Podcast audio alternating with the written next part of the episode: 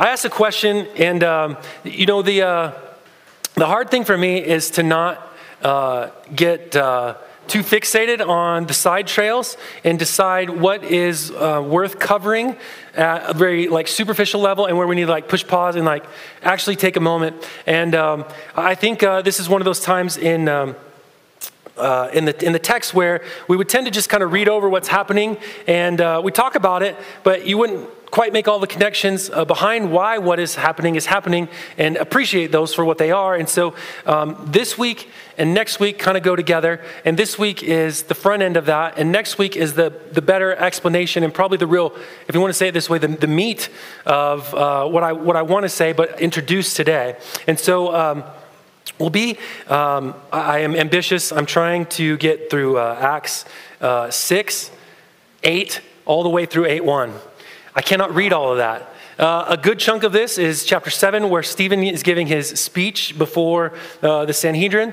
And, um, and uh, there's lots in there. And uh, it's one of the longest chapters. It's one of the longest recorded sermons. It's longer than Peter's sermon at Pentecost. And so um, we just want to take what's happening there and recognize that it's happening. And then right at the end, uh, uh, and the, the result of that, at the beginning of chapter 8, 8 1, is sort of where we want to look at the results, but we're, we're, just taking like a survey of that. And I want to talk about the idea of, of, um, of God exercising choice and what does that mean. And I, I think uh, when you hear that, maybe you clam up a bit, and uh, you shouldn't.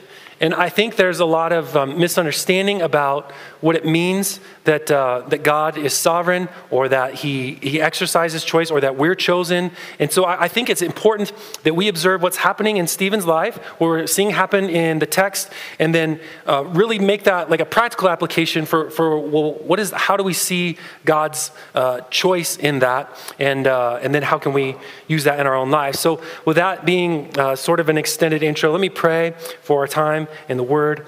And um, we'll just uh, humble ourselves and ask the Lord to help us this morning. God, we love you. Uh, I do thank you for this opportunity that we get to share in your word. Um, I ask that as we navigate um, what can be sometimes a, a, hard subject or a difficult subject, uh, that you would help me to articulate um, your love and your grace as it needs to be understood and spoken to our hearts. God, um, I ask that you would um, keep me from error this morning, that uh, only truth would be spoken, and um, that all that's um, said and done would glorify you. God, I pray that you would um, give us the tools and the means to um, make use and fruitfulness in our lives of your word, that you would give us hearts to receive, what you would speak. God, I ask for um, an extra dose of humility this morning in each of us. Uh, that our ears would um, be open to hear your voice speaking, and that our eyes would see your beauty and your um, graciousness to us in speaking. We love you. In Jesus' name we pray. Amen. Um, the question about uh, like the, the preceding events um, that are causes to other things, and then the results of those things is really, is really what I'm after. At, at any point in your life, uh, or anything that you look at and you isolate it and you ask, what caused this? What caused this to be the way that it is? Or, or why is this happening right now? There's, there's always an immediate cause, but it's never the only cause right? Uh, there's, there's millions and billions of preceding things um, there's a theory, and uh, I don't know that it's totally, absolutely true, but it's called the butterfly effect. Do you know this? Uh, the butterfly effect is effectively this that if a butterfly flaps its wings on one side of the globe, the uh, little tiny wisp of air eventually becomes cascades and can cause a tidal wave on the other side of the globe. So the idea is this that one small change or ripple uh, has consequences on other things, which also then changes how those operate. And then you can see the cascade of effects. Eventually, when you look at anything, you're never looking at uh, an isolated incident. There's nothing that exists in isolation. Uh, I tried to um, show you that a little bit in the primer and the fact that, yes, I'm here and you're here because you made a choice this morning to drive here or get a ride here, or maybe your parents drug you here, or whatever it is that you're here this morning. But, but that's only the direct cause. But because if you you kind of rewind before that. Well, like, why is that true? Well, you know, there's a, there's a myriad of things that you could look at and say, well, is this the cause? Is that the cause? Well, yeah, all those contributed, and some things contributed to those things being the cause. And so you, you see that there, everything is somewhat connected in this giant spider web of cause and effect. Yes? And because this is true, there's only two ways um, that you can look at the world. Um, it's a binary, it's a universal binary, and it's binary because of the fact that everything is interconnected. And so binary just means it, has got to be either or. There's no in between, there's no hybrid, there's no intermediate position. And the, and the, two, um, the two ways that you can look at uh, the world is this um, all things are random. Uh, they are uh, uncontrolled, they're unguided, and therefore meaningless. If all things are random, they must all be random. Or if anything is random, let me say it that way, if anything is random, then all things must be random. And the reason is that's true is because the implication of the second part of that, which is the other way that you can look at the word, that all things have purpose, and all things are guided, and all things are controlled. And the reason why it has to be binary is because if one thing is controlled and one thing is guided, it also affects other things, and therefore they are then affected and controlled and guided. Do you see this? Okay? So um, the truth is, everybody um, may look at this and they say, Well, I don't fall into one of those particular categories because I have a third intermediate position, Mitch, that you don't know about, right? Because I don't like the idea that uh, things are guided or controlled. I, I, feel I have an influence on the world. And uh, so you'd probably have to categorize yourself in that second category where you say things are random. But this only leaves you with two options that God is God, or things are random and therefore incoherent. There's no meaning, there's no purpose in anything that happens, just random events that are happening. You're making choices and nothing's influencing that, and you feel that way because you do make choices, as in the fact that you got up this morning and you got in your car this morning and you arrived here this morning. And so the question of whether or not there was some influence on that or some control on that that forced you to be here, you'd rather fall in the second category because you don't think that you were controlled or influenced or guided here. But the truth is that that puts man as God and not God as God. You know, this must be true because of the essential qualities of who God is. And we look at the world and we, we feel how we operate through the world, and we say, I make choices, and therefore I must have some kind of control. And therefore, God cannot be controlling those things. And um, there's lots of squirrely ways where we try to make that work. And the, the primary way we make that work is uh, uh, uh, it's called compatibility. That God is doing some things and he knows some things and he controls some things, but he doesn't control all things. And the reason why he doesn't control all things because then I would just be a robot, just playing out this movie. And, um, and that feels like that vindicates you, but what does that do to God? Well, the answer is it makes God not God. Because if God is all knowing, there can't be anything that he doesn't know. Does that make sense? So if you take that away from him, he ceases to be God. If God is not in sovereign control of every absolute thing that happens, he ceases to be God. Now, that feels very like, like I just squashed everything, right? Now, that doesn't change the fact that you still got up this morning and made a choice. So our experience of this does not change the truth of it. Okay? And so you have to have, you have to hold attention that, that Scripture asserts who God is, is absolute about that, and that you um, hold a, a, um, a responsibility, if you want to say it that way. So, the first statement in the, the Westminster Confession of Faith is that God is sovereign. He does all that He pleases, but he, he does that. He brings it to pass. He does all things by the counsel of His will, but He does it without any harm to the, the will of the creature. That's you and I. That you and I do things expressing our will, and yet somehow God already has known that. And not only has he known that, but he's chosen that thing to bring about something else. And we look at that and we go, what about my bad choices? And I want you to see that the things that happen in the text now, now focus on the text, that there's things happening that we go, that seems bad, and yet they're bringing about ultimate goods. Even in people's bad, wrong, false, poor choices, God is bringing about his goods. They're not always connected so close that we can go, I see how those are connected. But there's enough of it in this text that if we back up, we can see it in, in like three ways, okay? So, what I see in six, uh, you know, chapter six, end of chapter six, all the way through seven, and ending in 8 1 is, is um, Stephen's life itself, showing how God has orchestrated things in Stephen's life to show us this being true. That there are things that are bringing about God's purposes that come to fruition when Stephen is appointed as a, a deacon in the church, that he serves that, that he pushes that service into his whole life. And the result of that, as he makes his testimony before the Sanhedrin and then his uh, martyrdom, his death as the first Christian martyr, okay? So there's Stephen's life itself. Then there's the speech that Stephen gives, and he recounts most of the history of Israel as God's chosen people. And so he's illustrating over and over how God is a God who initiates, how he closes the gap that is unclosable by man. He initiates the relationship and he chooses that because man's incapable of doing that. And so he recounts um, the, the main people that you would be familiar with in Moses and Abraham, right? And so he does that through his testimony. And then um, the third way is that you, you just kind of zoom out a little bit more, and then you see the ultimate result of what God is doing through, through uh, Stephen is he becomes the catalyst not just for, um, uh, not, not just for, I'm sorry, I, I should have introduced one more thing. He as the result of, of uh, Stephen's life and his testimony, we find out that there's another guy that we become familiar with in the New Testament who we know as Paul, the apostle, who is Saul, as we find him in chapter 8, verse 1. He's, he's Saul, the one who's approving of the death of Stephen and the stoning of Stephen.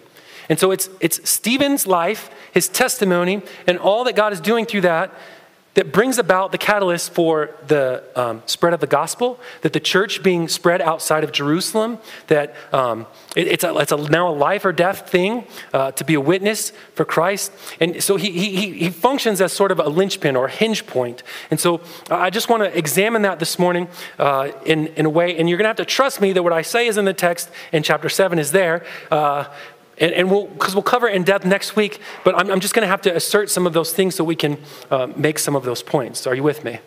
Okay. So nothing happens in isolation. In the book of Acts, because of the kind of record it is, it affords us that opportunity when things aren't directly effect, uh, connected, where we say, oh yeah, cause, effect, cause, effect. When, we, when they're not like that, we can back up and we can examine the history, and then we can make some of those connections that we're not otherwise privileged to. And so it's Acts is the record of the events of the divine hand of God bringing about what God has intended to do. And it's the divine hand of God that we don't often, we don't often see. It said that the, the, the primary um, subject of, of the book of Acts, even though the, the book is called the Acts of the Apostles, it's really the Holy Spirit.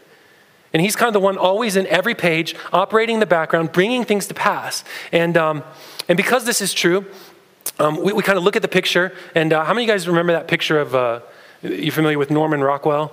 And he's got the, the guy and he's painting a picture and he's leaning over, and it's a picture of a picture painting a picture. Uh, you see that one? And that's like what's happening in the text. It's like we, we see Stephen's life playing something out. He's talking about the fact of, of who God is and what he's done for people and choosing them. And it's a picture of a picture of what the Holy Spirit is doing. And that's this uh, divine hand that we get to look in and see that it's sketching the portrait that we're looking at. Do you see this? Okay, and so that's sort of what we're looking at today. I, am trying to give you uh, how I see the text, and, and, so that you can follow what I'm trying to assert. And so, um, who is making that picture? Well, it's, it's God. Now, what we look at in the text is we see, well, there's a problem that shows up in the church where some of the widows are being neglected. And the result of that is that um, the church is then directed to get together and to appoint or choose from among you some, some leaders to take over this task. And then we see um, how, how man is doing things. They're, they're actually making choices based on uh, the leading of the Holy Spirit uh, for who is qualified for that. You'll find that in chapter 6 where it says, Choose from among you um, seven, and they were chosen from among them. So we, we see the idea that Stephen is one who is chosen. He's appointed to the task. And this is a good and glorious hope that we are a chosen people. It's not something that um, stifles and, and restricts. It's a promise of freedom, not fatalism. It is um, because God is the only one who is unrestricted, can do whatever he wants. Um, he is the only one with, with true freedom. Now, you and I exercise a, a restrictive kind of freedom. You cannot choose to do whatever you want. You, you must choose within the choices that you're given, and you operate within the desires of your heart. Now, the, the blessed truth of the whole thing is that those desires can be influenced and manipulated. They're bent towards the wrong thing. That's what we're told. Every desire of man's heart naturally is inclined to things not based on God. But God can bend those towards Him, and we can make good decisions in the way that He wants us to that are honoring for Him. In fact, we're implored throughout Scripture to make kinds of good decisions. So, far from being God's in control, just don't worry about it, watch the movie play out. That's how most people kind of pejorative, pejoratively classify God's sovereignty or His choice. That's not what's happening. Um, it's, it's, you're implored because you have a will. God has equipped you with it, and He wants you to use it in the way that um, honors Him and glorifies Him. So, so we do participate in this in a real way. So we're all experiencing making choices. We're implored to make the right kinds of choices. And so you may go away this morning with a tension, and that's the right tension. And the tension is this God is sovereign, but I have responsibility. And that's, that's how God, how, God has recorded it in His Word for us, and that's what we have to walk away with. And, we, and our, our, tendency is to want to uh, um, respond to that with philosophy and morality, and all of that is informed by our um, inclinations on what's best and what we think is wise. And, and that's not what's presented. So we have, to, we have to err on the side of the text. We have to err on the side of Scripture, and that's why I asked for that extra dose of humility. Because we need it. And it's hard, it's a hard thing because choice sounds arbitrary to us. So God's just out here and he's eeny, meeny, miny, mowing on people, and other people are just, you know, not chosen. Like, what, what do we do with that? Well, um, I told you last week we were talking about serving and how that serving is life and that serving is all of life. And, um, and we see that the, the, the position to serve is something that's chosen. And we looked at 1 Peter 2, and uh, it, it says, You are, remember, a chosen, a chosen people. You're a royal priesthood. And uh, that, that's an important echo of what we find in the Old Testament. You are a chosen people. And we, um, we, we walked through that and we talked about the importance of not just um, being, being somebody that's brought into the harvest, but also being a worker in the harvest. And I, I gave you like the first half, if you remember, of the parable of the wedding feast. Are you, is, is it ringing any bells? Slightly? Not enough, I guess. Okay.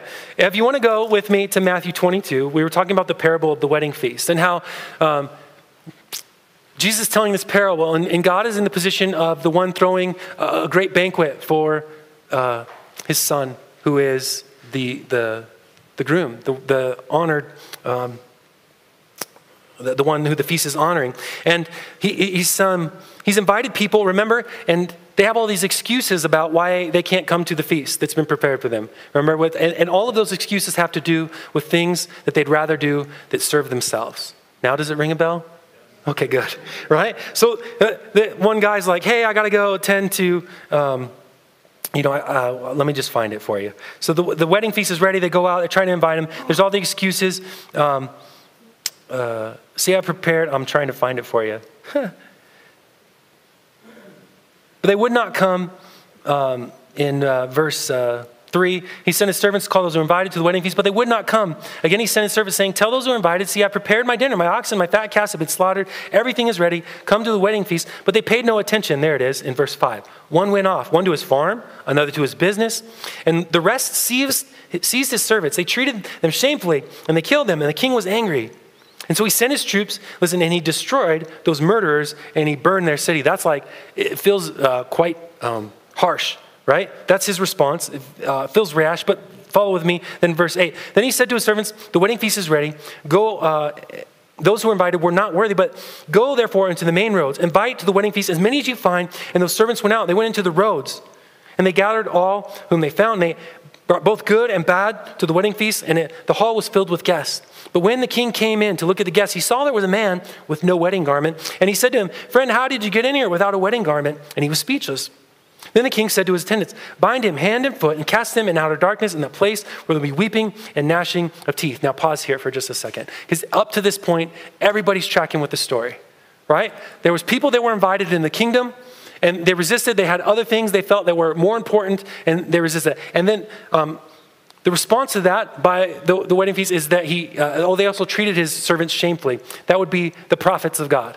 And um, we, we, find this exact same story told by Stephen in his sermon all through um, chapter 7, how the testimony kept coming before the people and the people kept resisting. And the last thing he says, You stiff necked people, uh, which of the prophets did you not stone and kill?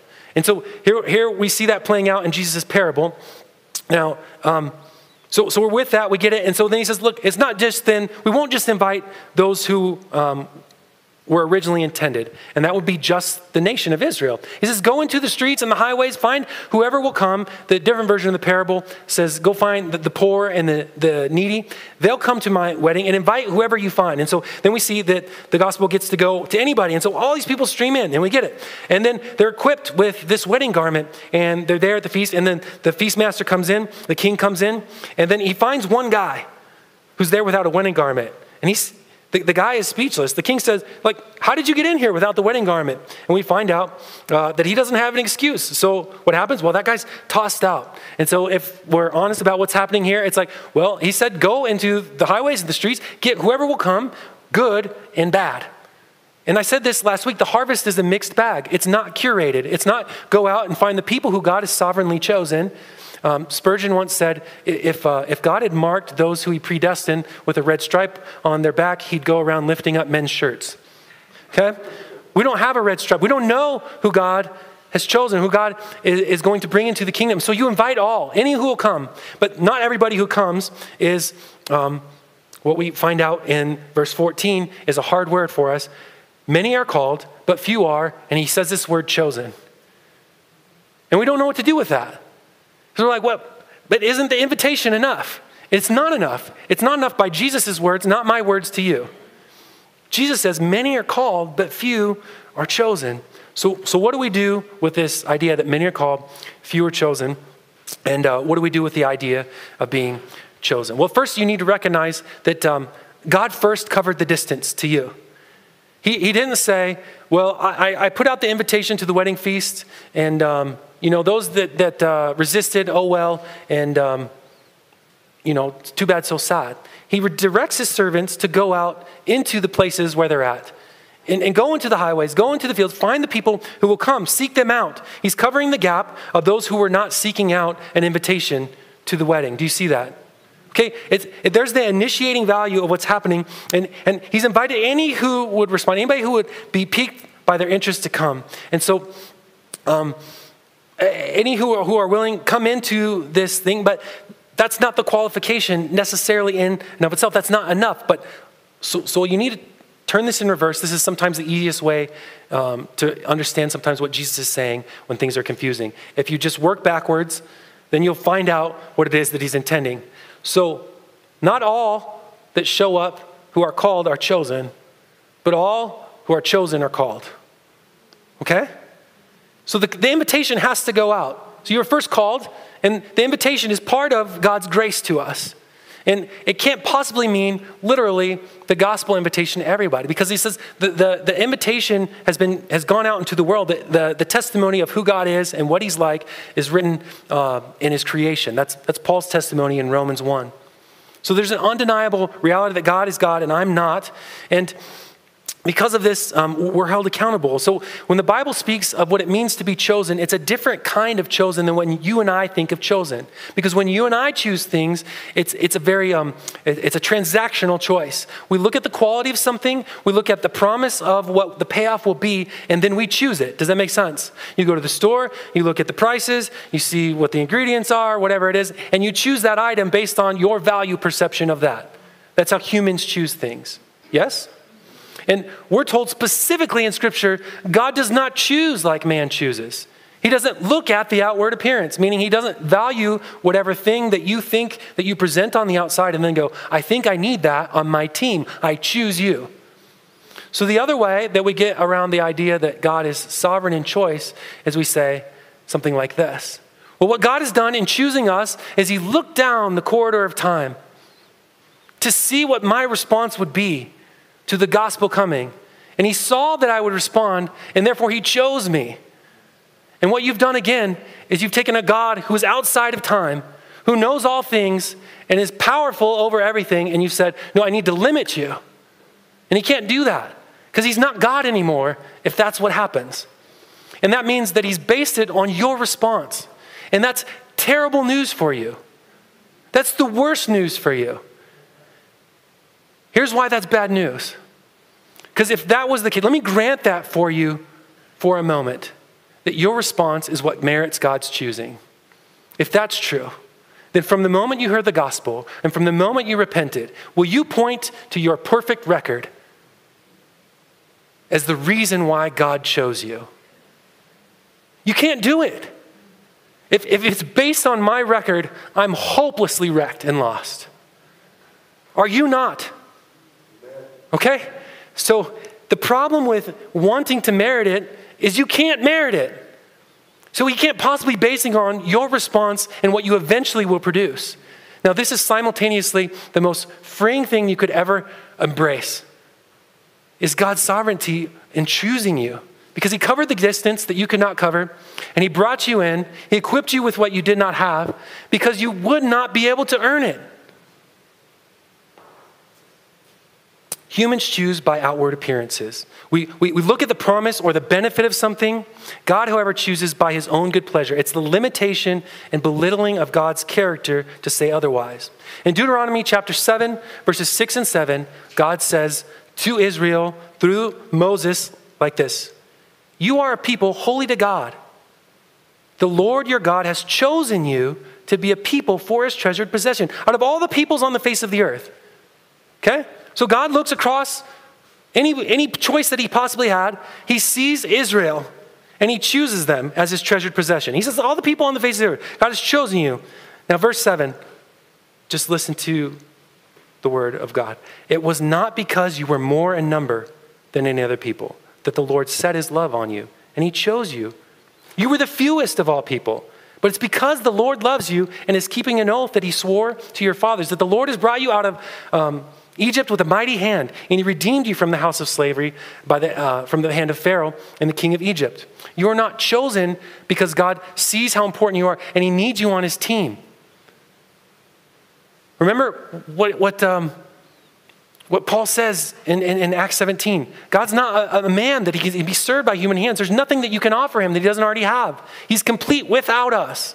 He's choosing to bring, you are important because you're chosen. You're not uh, chosen because you're important. And to see that is, is, um, is a beautiful thing. Why does this matter? Because our understanding of what God is doing for us and choosing us is the hope that we base all of our life on. It's, it's, not, it's not to look and say, well, I don't know if I'm chosen, therefore I'm hopeless. Okay?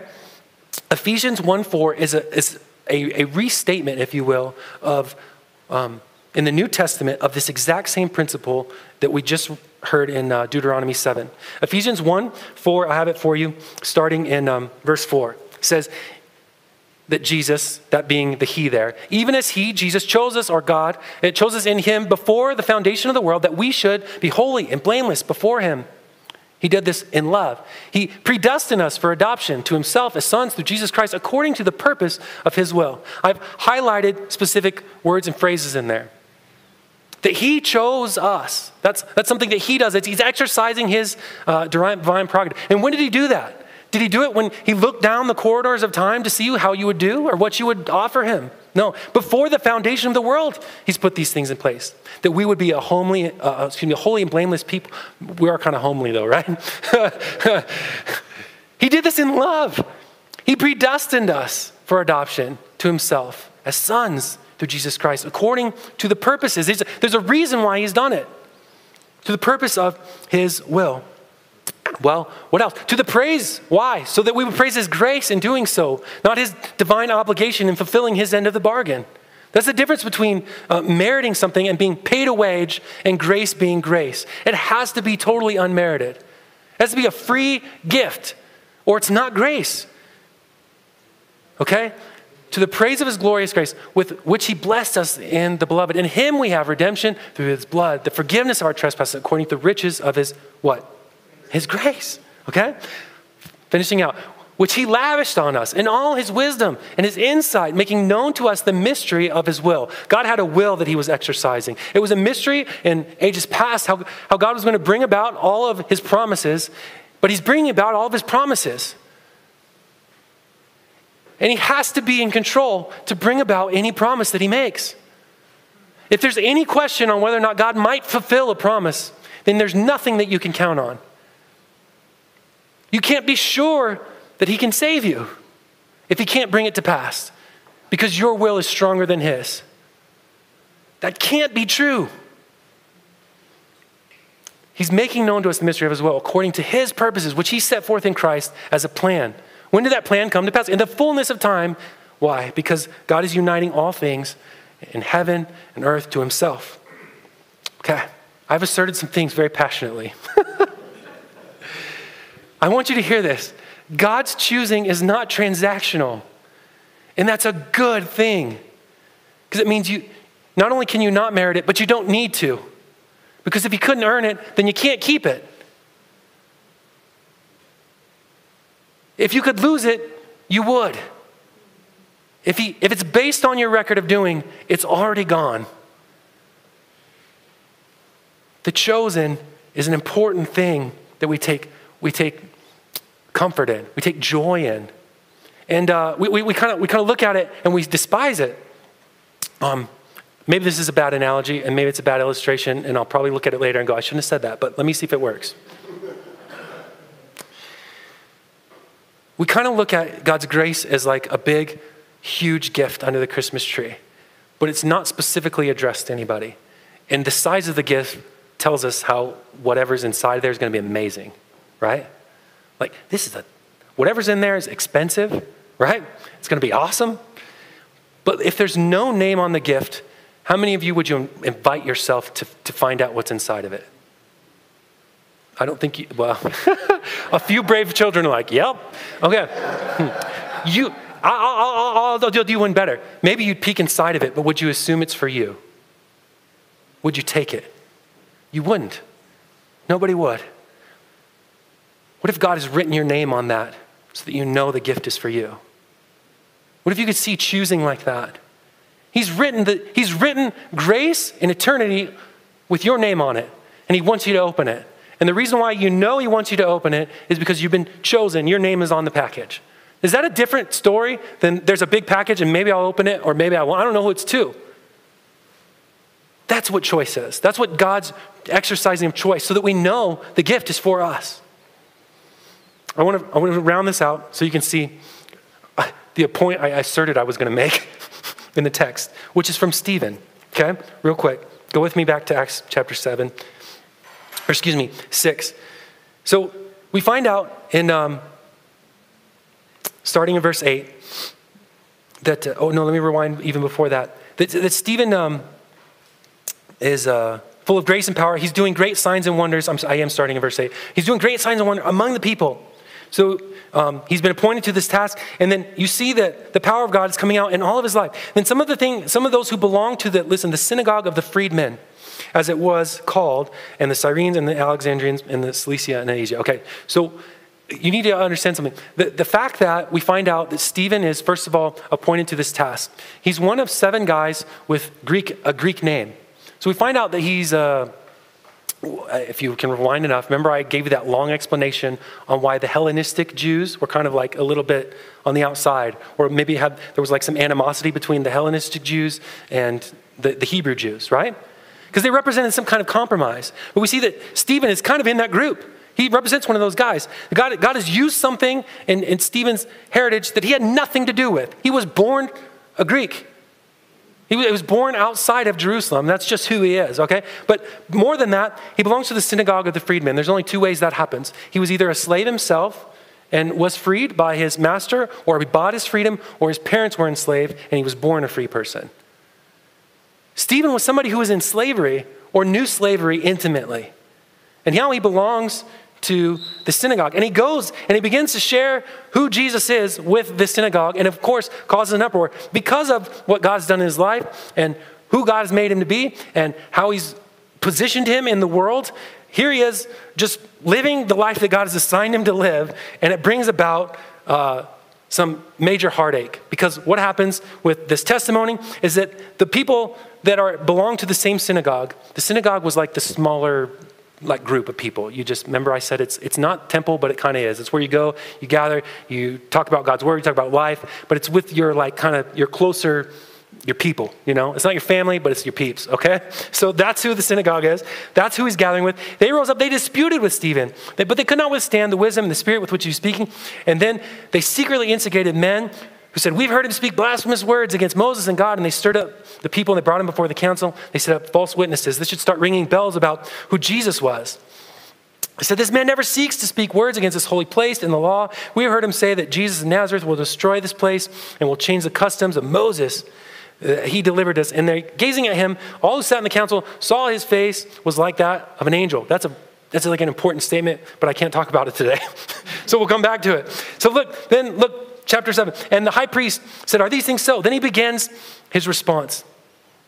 And for a, a good number of verses, I think there's 80 verses in that no, sorry, 60 verses. He's going to give a, re- a, response to that, uh, that question Is this true? And so then he begins to count uh, or recount um, the lives of the patriarchs and, and how God is a God who initiates a relationship with his people. And he starts with Abraham, and how Abraham was living somewhere outside of uh, Jerusalem, because remember, they're mad that he said, you know, this holy place, that's where the temple was. He's um, Abraham doesn't know who God is. He's living in Mesopotamia uh, before he was in Haran. They said, God came to him and said, Go out from your land and from your kindred. And he makes him this promise that he's going to be a great nation and so on and so forth. Then he goes on to Joseph. And Joseph, who was chosen because he wasn't the, he wasn't the rightful heir. He wasn't the oldest brother. Joseph's the youngest brother, but God chose him among his other brothers, and he becomes the one who carries on the promise. So uh, again, God choosing Joseph, and he. But then Joseph's life takes a turn for the worse. Slow, sold into slavery into Egypt, rises to power. His brothers hate him. Okay. Then he, he goes on to talk about Moses. Moses, somebody who is um, chosen by God. And so we, we see this theme showing up over and over, and then Moses' life goes poorly. And then there, there's all these um, cases of trying and testing. And remember, I said uh, in, in, the, in the passage where it said you're a chosen race, a royal priesthood, and then, but to this you've been called. What else have you been called to? Suffering. That's the hard word. But the truth is, what God is doing in the hard seasons and the places where you don't see the cause and effect happening is look at now chapter 8 and verse 1. And Saul approved of his execution. Uh, um, Stephen gives this long testimony, and the people are so upset with him. They're mad at him, and they stone him and kill him. And this guy, Saul, here, is there to see it all.